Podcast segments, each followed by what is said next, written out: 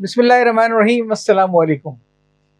میرے ہاتھ میں اس وقت ہے ایک مکس پلیٹ اور یہ مکس پلیٹ تیار کی ہے جناب ظفر عالم طلت صاحب نے۔ یہ تقریباً تین سو اٹھاسی صفحات پر مشتمل ایک ضخیم کتاب ہے، اور اس کے چھ حصے ہیں۔ جس میں تعارف ہے، تبصرے ہیں، خاکیات ہے، قرونیات ہے، متفرقات ہے، ذریعات ہے، وغیرہ وغیرہ۔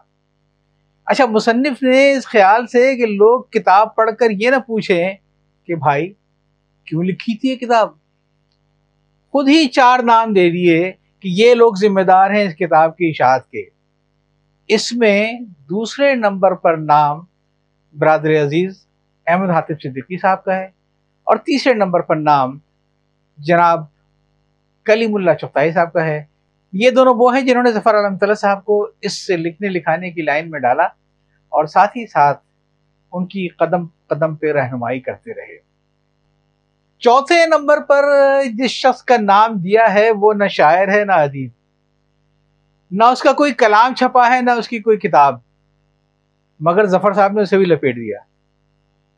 اور لکھا کہ انہوں نے ہماری بہت حوصلہ افزائی کی اور کتاب لانے کا مشورہ دیا۔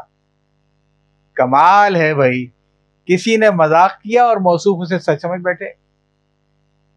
اب کیا بندہ مذاق بھی نہ کرے اپنے پرانے دوستوں کے ساتھ؟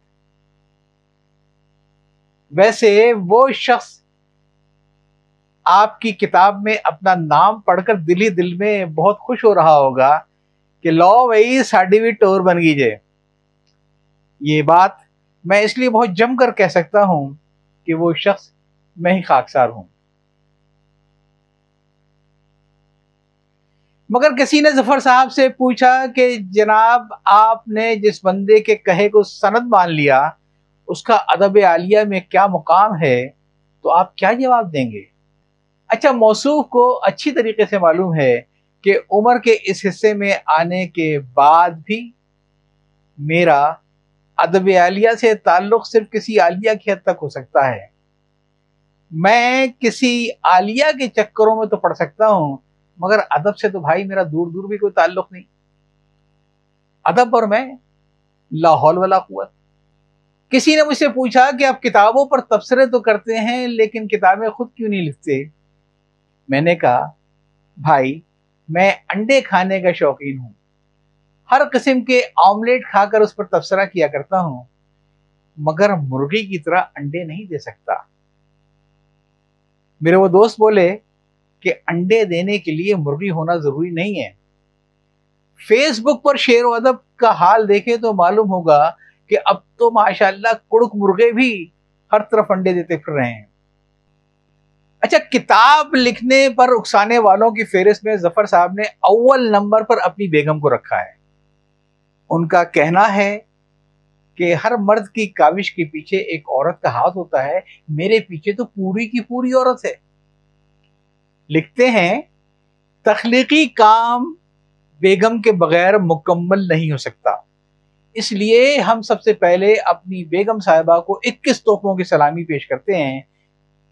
ویسے، تخلیقی عمل میں بیگم کے کردار پر لگتا ہے، ظفر علم طلت نے وہ سردار جی کا مقولہ سن رکھا ہوگا کہ ایک تے کم بھی پیڑا، دوجا کلے بندے تک کم بھی نہیں جے۔ لیکن بیگم کی تعریف کی وجہ ظفر نے یہ بتائی کہ اگر بیگم سے شروع نہ کریں تو عین ممکن ہے کہ بڑھاپے میں گھر سے بے گھر ہونے کا صدمہ اٹھانا پڑے۔ ہم سے زیادہ آپ حضرات نہیں چاہیں گے کیونکہ اگر نکالے گئے تو آپ ہی لوگ ہیں کہ جن کے دولت قدے پر ہم پڑاؤ ڈال سکتے ہیں۔ سچی بات تو یہ ہے کہ کتاب پڑھیں تو لگتا ہے کہ بیگم نے ان کے اندر کے ادیب کا اچھی طریقے سے دف مار ڈالا۔ شادی سے پہلے کی ظفر علم طلب صاحب اپنی کیفیت بیان کرتے ہیں۔ ایک زمانہ تھا کہ آتش جواں تھا۔ جوانی دیوانی، نہ کوئی فکر، نہ پریشانی، حافظہ لا جواب زندگی کھلی کتاب۔ آنکھیں چار، چشمے کے ساتھ۔ باتیں چٹخارے دار، حاصل جوابی اور بدر سنجی عروج پر فکر بازی کمال پر، مگر وہی ہوا جس کا ڈر تھا۔ یعنی شادی ہو گئی۔ پھر شادی کے بعد چالیس سال کی ازدواجی زندگی میں ظفر نے لکھنے لکھانے کی کوشش تو بہت کی اور تھوڑا بہت لکھا بھی، مگر بہت حسرت سے کہتے ہیں۔ شادی کے بعد جو غم روزگار اور غم زمانہ لاحق ہوا، تو کیسی شاعری، کیسی کالم نگاری، کیسی حاصل جوابی کیسی بدل سنجی کہاں کا حافظہ؟ کہاں کی فکر بازی؟ چودہ طبق روشن ہو گئے، بہت جلد ہوش ٹھکانے آ گئے، سب کچھ چھوٹ گیا، سب کچھ لٹ گیا۔ پھر کیا تھا؟ گوش گمنامی اور آفیت کوشی میں پناہ لے لی۔ ظفر صاحب لکھتے ہیں کہ زندگی کی چالیس سال بیگم کی ڈانٹ ڈپٹ سنتے سنتے گزار دیے۔ اور اتنے عادی ہو چکے تھے کہ جس دن بیگم کی ڈانٹ نہ پڑے کھانا اپنا ہضم نہیں ہوتا تھا۔ بیگم کی ڈانٹ چورن کا کام کرتی تھی۔ ظفر نے جو کچھ لکھا بیگم کے حکم پر لکھا۔ بیگم کہا کرتی تھی، یہ لکھو اور یہ نہ لکھو۔ وہ انہیں ڈانٹتی تھی کہ آپ کا کالم تو کوئی پڑھتا بھی نہیں ہے۔ پتہ نہیں آپ کیا اوٹ پٹانگ لکھتے رہتے ہیں۔ ہمارے تو سر کے اوپر سے گزر جاتا ہے۔ اب انہیں کیا پتا کہ ہماری تخیل پرواز کتنی بلند ہے۔ پھر اگر کچھ نیچے ہوتی تو سر سے گزرنے کے بجائے یعنی دماغ سے گزرتی تو سمجھ میں آتی۔ لیکن پھر ظفر اعتراف کرتے ہیں کہ اتنے کالم ہم پہ نازل نہیں ہوتے جتنے مشورے ہماری بیگم ہمیں دے دیتی تھیں۔ کہ فضول لکھنے سے بہتر ہے کوئی کام کی بات لکھا کرو۔ ظفر لکھتے ہیں کہ خدا خدا کر کے بڑھاپا آیا، بیگم کی ڈانٹ ڈپٹ تو جاری رہی مگر انداز بدل گئے۔ وہ جو شادی شدہ برسر روزگار ہوتے ہیں، ظفر کے مطابق ان پر ڈانٹ ڈپٹ ذرا مختلف قسم کی ہوتی ہے۔ منع کے ابا، کب سے کہہ رہی ہوں منع کا پیمپر لانے کے لیے؟ اور آپ ہیں کہ سنتے ہی نہیں؟ اب اگر منع نے آپ کے اوپر کچھ کر دیا تو مجھ سے نہ کہیے گا۔ اس کے برعکس، ریٹائرڈ لوگوں کا معاملہ کچھ مختلف ہوتا ہے۔ ان کی ڈانٹ کا انداز کچھ یوں ہو جاتا ہے، کیا ہر وقت پلنگ پر پڑے مفت کی روٹیاں توڑتے رہتے ہو؟ اگر کریم یا اوبر بھی چلا لیتے تو چار پیسے بچ جاتے۔ میرا نیا سوٹ آ جاتا۔ کب سے نئے سوٹ کو ترس رہی ہوں؟ حالانکہ ظفر نے بتایا کہ وہ پچھلے ہی ہفتے لوٹ سیل سے لطف اندوز ہو چکی تھی۔ مکس پلیٹ میں ہمیں ظفر کا بچپن نظر آتا ہے۔ بچپن میں وہ بہت ہی شوق و شریر تھے۔ نچلا بیٹھنا ان کی فطرت میں تھا۔ لکھتے ہیں کہ ایک دن ہماری شرارت کو دیکھتے ہوئے والد کے ایک دوست، جن کا نام بقا اللہ شاہ تھا، ہمارے والد سے کہنے لگے، اما یار خواجہ، یہ نالائق اپنی ماں کے پیٹ میں نو مہینے کیسے رہ گیا؟ مگر جب وہ شریر بچہ تھوڑا ہوا تو اسلامی جمی طلبہ کے ہتھے چڑھ گیا، جنہوں نے شریر بچے پر بردباری اور سنجیدگی کا ایسا لبادہ اڑھایا کہ اسے اچھا خاصا کارٹون بنا دیا۔ یہ کارٹون بننے کا قصہ خود مکس پلیٹ میں دیا ہے۔ کتاب میں لکھا ہے کہ ایک دن گھر گھر رابطہ مہم کے لیے ظفر صاحب ایک گھر پہ پہنچے۔ ایک چھوٹے بچے سے بات کی، اس نے بتایا کہ گھر میں امی کے علاوہ کوئی نہیں ہے۔ ظفر صاحب نے اس بچے سے کہا، امی سے کہیے باہر جمعیت کے کارکن آئے ہیں۔ بچہ خوشی سے چیختا ہوا اندر گیا۔ امی امی، باہر جمعیت کے کارٹون آئے ہیں۔ یہ جمعیت کا وہ سنہری دور تھا جس میں نظامت بہت بڑی ذمہ داری سمجھی جاتی تھی۔ نظامت اور اسٹوڈنٹ یونین کے الیکشن کے لیے چن چن کر ایسے نوجوانوں کو لایا جاتا تھا جن کا تعلیمی ریکارڈ بہت شاندار ہوتا تھا۔ اور پھر ان کو بہت سخت تربیت دی جاتی تھی اور ساتھ ہی ساتھ ان کا کڑا احتساب ہوتا رہتا تھا۔ پھر وہ جمعیت کا چہرہ بن کے سامنے لائے جاتے تھے۔ اچھا تربیت صرف تربیتی نصاب کی نہیں تھی، صرف تبلیغی لٹریچر کی نہیں تھی، بلکہ تربیت سافٹ اسکلز کی بھی دی جاتی تھی، تاکہ ان میں اعتماد پیدا ہو اور وہ لوگوں تک بات پہنچانے کا سلیقہ سیکھے۔ اسی کتاب میں جمعیت کے اس ناظم کا بھی ذکر ہے، جن میں یوں تو بہت ساری خصوصیات تھیں، مگر مجمع کا سامنا کرتے اور مجمع کے سامنے بات کرتے بہت گھبراتے تھے۔ ان کی جھجک نکالنے کے لیے فیصلہ یہ ہوا کہ اگلی رابطہ مہم میں جب گھر گھر جائیں گے، تو اگر کسی گھر سے کوئی لڑکا یا کوئی مرد نہ نکلا اور صرف خواتین سے بات کہنی پڑے، تو وہاں ناظم صاحب جمعیت کا ہینڈل پڑھ کر سنانے شروع کر دیں گے۔ مگر پہلے ہی گھر میں جب ناظم صاحب نے اٹک اٹک کر بہت رونے والے انداز میں ہینڈ بل پڑھنا شروع کیا، تو گھر کے اندر سے ایک زنانہ ہاتھ برآمد ہوا۔ ہتیلی پر ایک روٹی اور روٹی میں تھوڑا سا سالن دھرا تھا۔ خیر، اس اسٹیج سے نکلنے کے بعد ظفر علم مطلب تعالی صاحب کراچی یونیورسٹی کے شولہ بیا مقرر بن گئے۔ وہ نہ صرف ایک بہت اچھے مقرر تھے، بلکہ بہت اچھے منتظم بھی تھے۔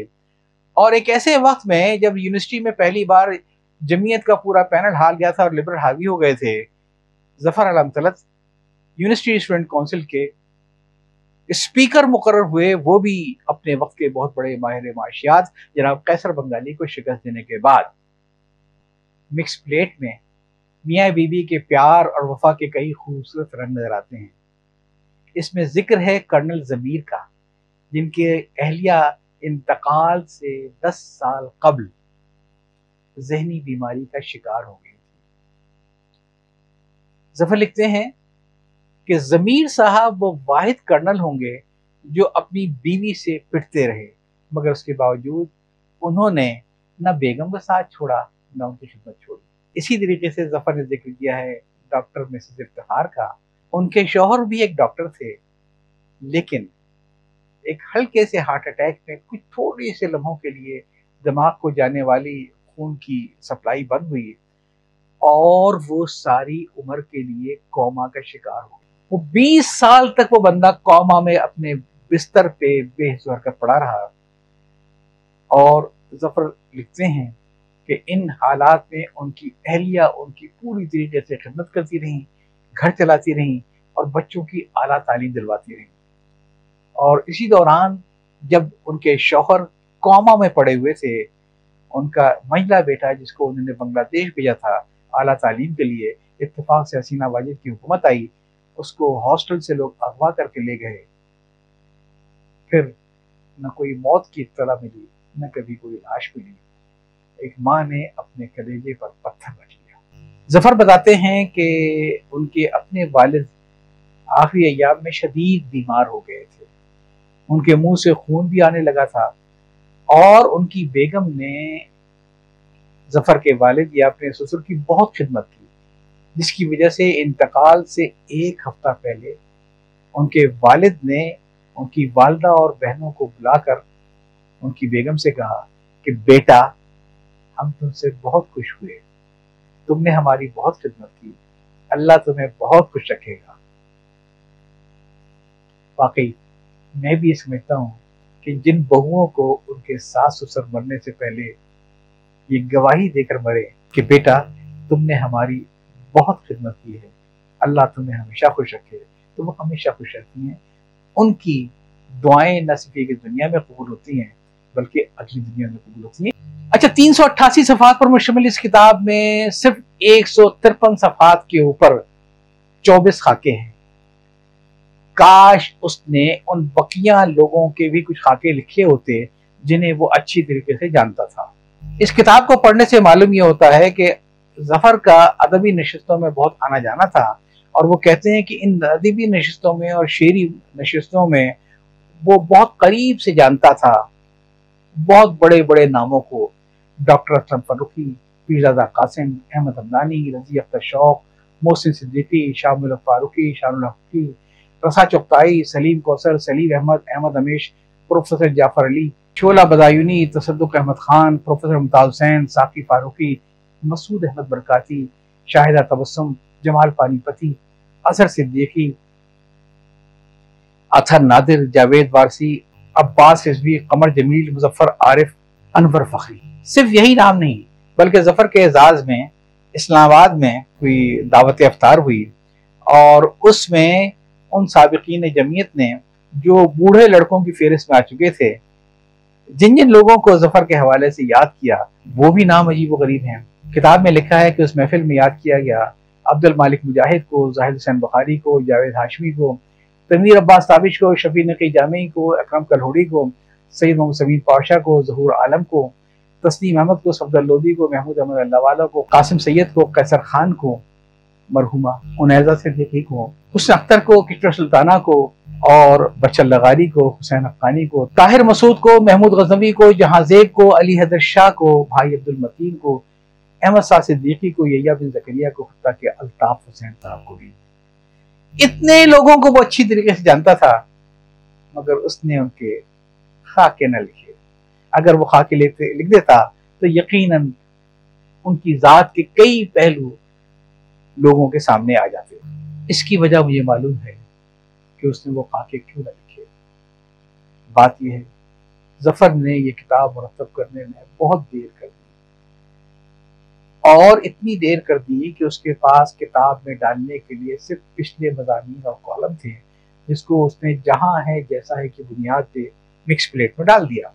اس نے اس کتاب کو نہ تو خاکوں کے مجموعے کی حیثیت سے مرتب کیا اور نہ ہی اپنی سرگوش کی طرح۔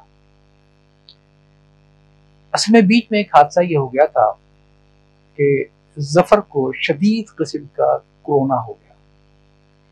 کورونا کے خلاف اس نے چالیس دن تک موت کو بہت قریب سے دیکھا اور زندگی کی جدوجہد میں وہ پوری دنیا سے کٹ کر قرنطینے میں تھا، جہاں اس کی مستقل ساتھی اور رفیق اس کی آکسیجن سے لڑ تھی الحمدللہ، ظفر کرونا سے تو باہر آ گیا، لیکن وہ جو کرونا کے بعد کے اثرات اور کرونا کے جو دوائیوں کے اثرات تھے، اس سے ظفر آج تک نہیں نکلا ہے۔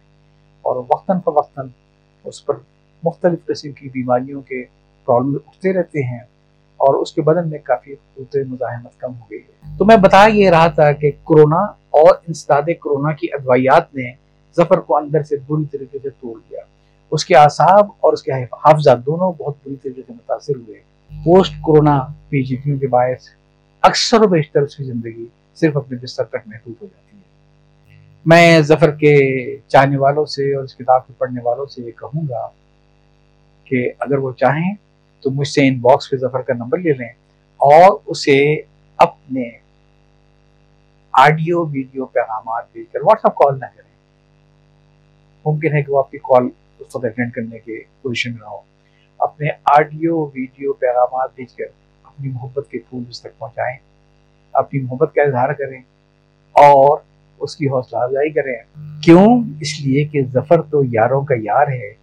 ظفر تو ان لوگوں میں سے ہے جو اپنے مخالفین کے دشمن نہیں ہوتے ہیں، بلکہ مخالفین کی بھی جان و مال و عزت کے محافظ ہوتے ہیں۔ یہ کتاب پڑھ کر مجھے اندازہ ہوا کہ ظفر کی یاداشت کتنا جواب دے چکی ہے۔ خود اسے اپنی زندگی کے اہم ترین واقعات یاد نہ تھے اس کتاب میں ڈالنے کے لیے۔ جب ظفر کراچی یونیورسٹی میں اسلامی طلبہ کے ناظم تھے، تو وہ دور وہ تھا کہ جب آہستہ آہستہ کراچی یونیورسٹی سے جمعیت کا دیس نکالا ہو رہا تھا۔ پہلا جھٹکا تو خیر لبرل نے دیا تھا، لیکن صحیح معنوں میں جو اسے ٹکر کے لوگ ملے، وہ اے پی ایم ایس او والوں کے تھے۔ اور اے پی ایم ایس او نے کراچی یونیورسٹی سے جمعیت کو نکال باہر کیا۔ آج شاید کسی کو اس بات کا یقین نہیں آئے گا کہ مخالفین کا احترام کیسے کیا جاتا ہے۔ ایک ایسا بھی وقت آیا کہ کراچی پولیس الطاف حسین صاحب کو تلاش کر رہی تھی۔ جو بھٹو کے خلاف تحریک چلا رہے تھے اور ظفر عالم طلت نے الطاف حسین صاحب کو نارتھ آباد کے ایک رکن جماعت اسلامی کے گھر میں کئی دن تک رپوش رکھوایا تھا۔ یہ بات مجھے اس لیے معلوم ہے کہ وہ رکن جماعت محمد احمد صدیقی مرحوم میرے سگے ماموں میں ایک بار گھر گیا تو معلوم یہ ہوا کہ ان کے بیڈ روم میں کچھ مہمان ٹھہرے ہوئے ہیں۔ اور وہ خود عادی طور پہ ایک دوسرے کمرے میں منتقل ہو گئے ہیں۔ اس کمرے میں جہاں الطاف حسین صاحب روپوش تھے، وہاں کبھی کبھار دال کے دل دادا الطاف حسین صاحب کے ناروں کی آوازیں آیا کرتی تھیں ٹیما نہیں، دال بھیجو۔ اور یہ آوازیں باورچی خانے میں پہنچتی تھیں، جہاں میری دودھ شریک بہن، بڑی بہن، مرحومہ عمیدہ صدیقی، جو اسلامی جنگ طلبات کی بہت نمایاں شخصیات میں سے تھی لیڈروں میں سے تھی اور بڑی شولہ بیاں مقرر تھی پورے کراچی لیول پہ۔ وہ الطاف بھائی کے لیے روٹیاں پکا رہی ہوتی تھی میں نے وہ وقت بھی دیکھا اور پھر وہ وقت بھی دیکھا جب کراچی میں ایک ایسی ہوا چلی کہ پورا شہر مہاجر ہو گیا۔ پورے پورے محلے الطاف بھائی کے چاہنے والوں کے تھے۔ اکا دکا مخالف یا تو خود ہی محلہ چھوڑ کر چلے گئے یا انہیں محلہ چھوڑنے پر مجبور کر دیا گیا۔ ایسے میں نازم آباد نمبر ایک میں ایک حادثہ ہوتے ہوتے رہ گئے وہ ایسے کہ وہاں ایک مکان میں ایک اکلوتا جماعتیوں کا مکان تھا، جس میں میرے سارے کزن رہتے تھے۔ اور شاید وہ جو بچپن کی دوستیاں تھی ایک دوسرے سے بات تھا، اس میں کبھی ان کی محلے کے لڑکوں سے کوئی گرما گرمی ہو گئی، مہاجر نان مہاجر پر۔ بات کچھ تلخی میں بڑھی تو محلے کے لڑکے تو پیچھے ہٹ گئے۔ باہر کے علاقے کے کارکنان کو ڈیوٹی دے دی گئی۔ جنہوں نے اسلحے سمیت اس گھر کا محاصرہ کر لیا کہ اب یہ گھر خالی کرنا ہوگا۔ اس گھر میں کوئی جائے گا نہیں، زندہ چھوڑیں گے۔ اور اس گھر میں واپس آنے کے لیے بھی کوئی باہر نہیں نکلے گا، زندہ نہیں چھوڑیں گے۔ اب یہ گھر خالی کرنا ہے۔ بات گھنٹوں کی ہوتی تو چلو سمیاتی تھی، جب دنوں پہ نکلی اور علاقے پولیس سے بھی کوئی ہیلپ نہ ملی تو میں بھاگا بھاگا ظفر عالم طلب کے پاس گیا۔ ظفر عالم طلب کے بھتیجے وکیل احمد جمالی، نہ صرف یہ کہ ایم کیو ایم کے بہت ٹاپ کے لیڈر تھے، بلکہ ممبر صوبائی اسمبلی بھی تھے۔ اور ظفر نے وکیل احمد جمالی سے کہا کہ یہ مسئلہ فوری حل کرواؤ وکیل احمد جمالی صاحب نے کہا، یہ علاقائی مسئلہ ہے، وہاں کے لڑکے میری بات نہیں مانیں گے۔ اگر کچھ کر سکتا ہے تو نازم آباد کی یونٹی کر سکتا ہے۔ لیکن پھر ظفر کی ہدایت پر وہ ممبر صوبائی اسمبلی جو بہت بڑے لیڈر تھے ایم کیو ایم کے، میری پرانی ایف ایکس میں میرے ساتھ والی سیٹ پر بیٹھ کر عامر خان سے ملنے الکرم اسکوائر چلے گئے۔ کیونکہ عامر خان کی کوئی مسئلے حل نکال سکتے ہیں۔ مجھے آج تک یاد ہے کہ جب میری وہ پرانی سی ایف ایکس جس میں میرے ساتھ ممبر صوبائی اسمبلی بیٹھا ہوا تھا، الکرم کے ریمپ پہ چڑھ رہی تھی، تو سامنے سے ایک موٹر سائیکل سوار نیچے اتر رہا تھا۔ وکیل احمد جمال صاحب نے بڑے زور سے کہا، ارے، عامر بھائی تو جا رہے ہیں۔ مجھے کچھ پتا نہیں، میں نے گاڑی کی ہیڈ لائٹ سے دو تین دفعہ فلکر کیا ان کو تاکہ میں ان کو رو سکوں۔ وکیل احمد جمالی صاحب کے ہوش اڑ گئے۔ کہنے لگے، یہ کیا کیا آپ نے؟ عامر بھائی کو فلکر کر دیا۔ خیر، عامر خان نے تحمل سے سارا مسئلہ سنا۔ نازم آباد یونٹ کو ہدایت دی کہ وہ محاصرہ فوراً ختم کر دیا جائے۔ یہ وہ مسئلہ رفع دفع ہو گیا۔ حالانکہ کوئی سوچ بھی نہیں سکتا تھا، کیونکہ اس دور میں سیاسی درجہ حرارت اتنا گرم تھا کہ ایم کیو ایم پورے شہر پر اور پورے شہر والوں کے دلوں پر راج کرتی تھی۔ ایم کیو ایم کے عامر خان ایک جماعتی گھرانے کی جان و مال کے تحفظ کے لیے اتنا بڑا قدم اٹھائیں گے، ہم نے یہ منظر بھی دیکھے ہیں یہ تو ظفر کی زندگی کے وہ دو اہم واقعات ہیں جس میں میں گواہ ہوں، بلکہ میں یہ کہوں گا کہ میں ایک کردار بھی ہوں جو میری نظروں کے سامنے سے گزرے اور ظفر اسے کتاب میں ڈالنے سے بھول گئے۔ جب میں نے ان سے پوچھا کہ ظفر تم نے اتنی اہم باتیں کتاب میں کیوں نہ لکھی، تو وہ ہنسنے لگے، کہنے لگے، میں بھول گیا تھا۔ اچھا ٹھیک ہے، تم اسے اپنے تبصرے میں ڈال لینا میری دستیات ہے۔ مجھے اندازہ ہی ہوا کہ ظفر کے حافظے پہ کتنا برا اثر پڑا ہے کورونا کے واقعے کے بعد سے۔ اللہ تعالیٰ ظفر بھی جلد سے کیا بھی دے تاکہ وہ اس کتاب کا دوسرا حصہ بھی لے کر آئیں۔ اور ہمیں ان کی بھرپور زندگی کے بقیہ واقعات بھی سننے کو ملیں اور بقیہ کرداروں کی تفصیل مکس پلیٹ کی قیمت ایک ہزار روپے ہے۔ اس کے ناشر نیکی فاؤنڈیشن گربٹ ٹاؤن کراچی ہیں۔ اسے آپ mobile number zero three four five two nine seven nine eight double three پر رابطہ کر کے منگوا سکتے ہیں۔ اگر آپ ظفر الطلب کو جانتے ہیں یا اس کے جاننے والوں کو جانتے ہیں، تو اپنے فیس بک پیج اور دیگر سوشل میڈیا پر ظفر درد کی کتاب مکس پلیٹ کا زیادہ سے زیادہ تعارف پھیلائیے یا